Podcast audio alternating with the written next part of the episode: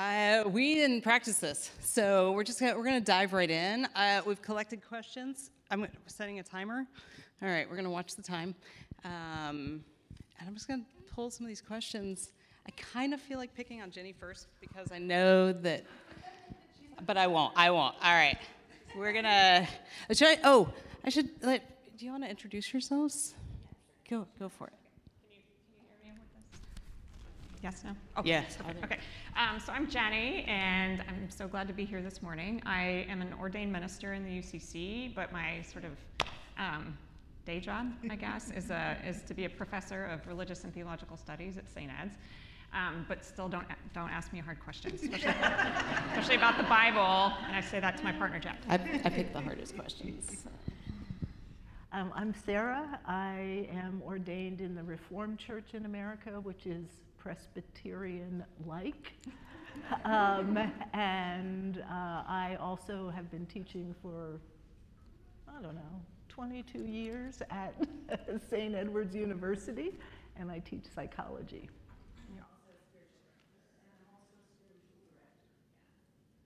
Um, and I'm Anna, um, and I'm a pastor. Um, all right, and I am actually maybe picking on Jenny first. Uh, so one of our topics that we worked on in confirmation was world religions. So this is a great question.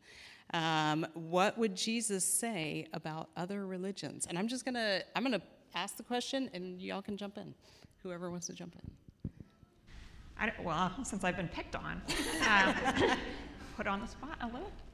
Um, I don't mind jumping in, but would love to hear from my colleagues. So uh, we did talk about this in, in confirmation, and um, so I do teach a class on world religions, and so this kind of question comes up a fair amount. And um, I think maybe many of us, um, if you grew up in a Christian context, maybe sort of used to hearing, you know, Christianity is the only way. Jesus is the only way to salvation. Um, everyone else is excluded in some way. My personal um, take is that, that that's not reflective of Jesus' love or God's love or, or the understanding of, of what it means to be a human. Um, so, you know, what would, what would Jesus say? I mean, we don't know, of course. Um, but I think that we can glean from what he says in the Bible and what we understand of the Christian message that all are loved, and that means people from every religious background, people of no religious background, and that um, to say that Jesus is the only way, we could think the way of Jesus is the only way, which is a way of love and mercy and grace um, and extravagant welcome. And that would be for all people. I also, yeah, that's really what, well said about the way of Jesus is the only way. And I think, um, like, the person of Jesus was a historical person in a specific time in a specific place, but the notion of the Christ is something that's much more universal. Um, any, like, any place where, you know, um, there's a fusion of body and spirit. Um, and so I think though different religions have different names and, um, and languages and ways of talking to God, that um, Christ mystery is present um, in many different places. Yeah. And may I add one more thing? I guess we like this question. um, I'm speaking now as a spiritual director, um, and that is just um, when you go deep enough, when you get past like these are the doctrines and these are the practices, and you dive more deeply into people's experience of God, there is enormous similarity Yeah. in the way that people describe how they've experienced God, um, regardless of religious tradition. So I think the deeper you go, the more similarities you find. All right, that was an easy one. Um, here's our favorite. Uh, why does God let bad things happen to good people? The question of theodicy. Yeah. um, I, I will first say I don't know. Um, and I will also say I, I know in your time as a chaplain, um, a lot of times people will ask you that question in the hospital when bad things are happening. Um, you know, why me? And um, my first response is always, I don't know, but I know that God is with you.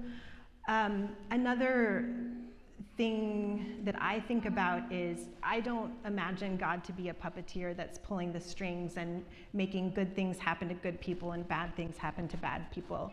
But if we think of God as the ground of all being, being itself, and God in a more verb context than a, than a, um, a noun, then we know that um, God is our all in all, and then when we suffer, God is suffering with us. So, um, so I guess my long answer is I don't know, but I know that God is with us in our in our suffering.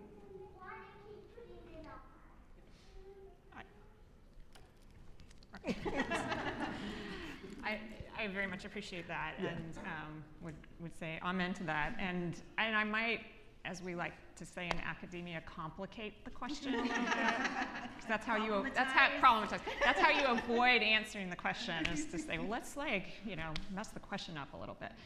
So, you know, the, the idea that there are good people and bad people is something that I, I have been challenged um, in a number of venues to really kind of reconsider, you know? I mean, it's, um, it, I, I've better been able to say, you know, people do bad things, people do good things, people are, you know, and no one is bad, and no one is, is we're all good, actually, right? And so, um, so I don't know. I'm just kind of throwing that out there as something to think about when we um, entertain that, that question, too. Um, yeah. And I think like Buddhism has a very good perspective in that just the understanding that suffering is part of life. And so the question kind of becomes not why did this bad thing happen to me, but why not me? Um, that it, it is just part of human life. And I, a, a lot of uh, writers that I've been reading recently make um, a point of our job um, as people of faith and spirit, et cetera, is to deal with reality as it is. Mm. So not sit around wishing that it were something else, or you know, I don't want to include this trauma in my life, or I don't want to be a part of this suffering. Um, and we just need to really face it. Um, and God is present with us in it. And oftentimes, I think God reveals God's self even more powerfully in the midst of those kinds of struggles. So, um, to imagine that it should be otherwise is not very productive, I don't think.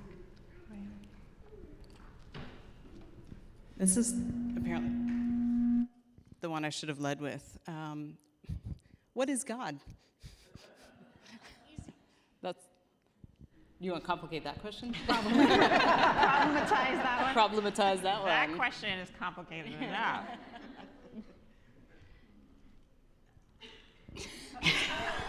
Um, so, again, I'll preface with saying I don't know. But I will also say um, one concept that I kind of lean on is this notion of, of Trinity when I think of God, and that God is um, this dynamism, this relationship among three diverse beings, and so that, that God is. Um, is really in relationship and in the spaces between and um, is is um, almost being itself so and that's what i think we see in the mystery of the trinity um, so i think i think uh, that's the way that I, I have come to understand god rather than you know a person in the clouds again pulling the strings Do you wanna go? I, sure, I'm happy to. It's okay if you don't have any. No, well, yeah, I don't know, don't know either, um, but I'm a big believer on. I think you mentioned experience, you know, and and experience, um, and that our experiences tell us so much, right, about ourselves and about others and about God, and so you know, my experience might be different than yours, but. Um, but I know a, a long time ago when I started thinking about these things, um, and I had some people ask, like, what, you know, give me the, um, the formula for God or what God is. And I, I just think when, when I feel love, when I feel love, and give love in my, you know, my very being and in my bones, like that's God. And that doesn't make sense and it doesn't help answer a lot of other questions, but um, you know, I'd say God, God is love and, and love is God. Amen. Amen. all right. Uh, I have to learn to read better. Sorry.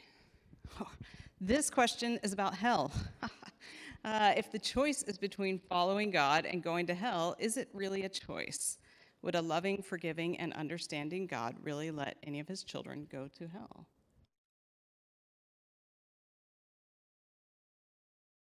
Sorry. No. I, I, I, I can problematize it too. Anyway. Well, a lot in the scriptures, a lot of things that are translated as hell. Some are um, come from a word that means the grave. Some of them mean the pit, um, and then others mean something like hell. But we've we've kind of our conception of hell is very um, from Plato and, and, and not actually what's in scripture. Um, and I think also when jesus talks about the, the kingdom of heaven um, that some people believe is, is just translated as heaven he talks about it being here and now and i think um, hell is also something that is here and now it's something that we create um, with, by either following the way or not following the way we create um, heaven, the kingdom of God here on earth when we follow the way of love. And when we turn away from um, each other and turn away from God is when we create hell. So I don't, I don't believe it, that it makes any logical sense that a God that is loving and forgiving would condemn someone for eternity for a temporary sin um, or for not um, having the right language for God or the right understanding. So that doesn't make sense to me. I don't think it's actually really um, scriptural either.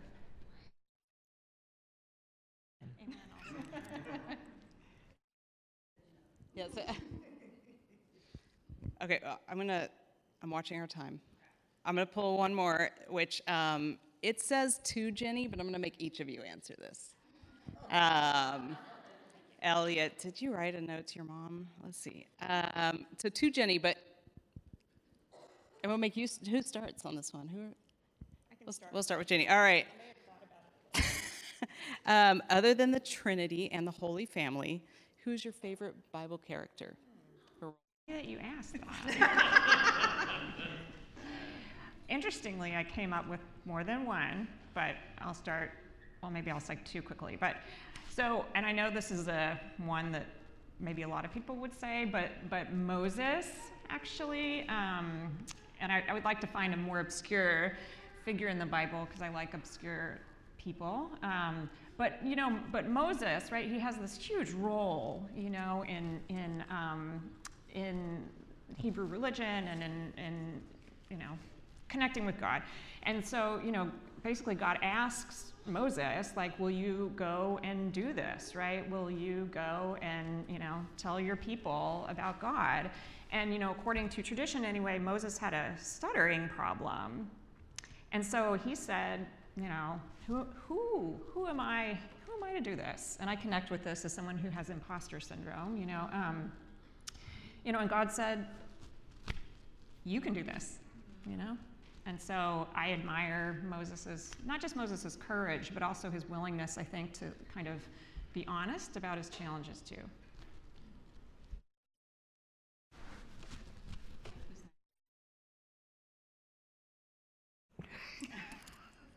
I don't, I, this is, it is very hard. Uh, obviously, Jesus is a, I'm a fan of Jesus. We're not allowed to say Holy We're- Family. We're Anyone not that allowed to included say the Holy Family. What Oh, was the other one? are they not characters? And The also- Trinity and also, I'm throwing. Oh, oh, the Trinity. Someone else's Oh, either. okay. So Oh, there you go.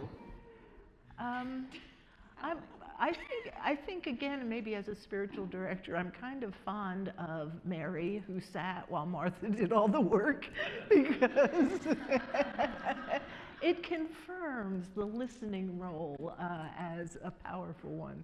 So I will say that until I think of something else. Oh, yeah, I was, I was going to say Mary, but for other reasons. Um, I can, I can say, okay.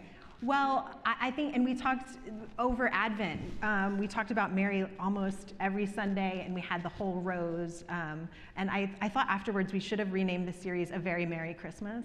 Um, but um, I, as someone who's really interested in feminist theology, like I kind of gravitate towards the women, but I think Mary is so often misunderstood, and we talked about the Magnificat and how radical it was and how um, courageous she was, um, and but that our culture has painted her as meek and mild, but that's not what's in Scripture at all.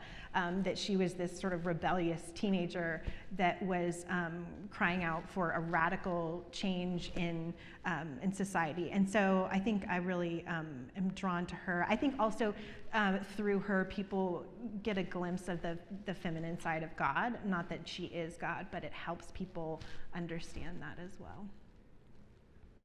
Right, so in the interest of time, we're not going to go through all the questions, but I'm going to I'm going to get the questions probably to Kelly and see if she'll post them all on our in-house page so that we can have a chance. You got you y'all can go on there and answer. We can have a discussion online, but there were there was uh, we would be here for 2 hours if we tried to go through all the questions. So thank you all for joining us today and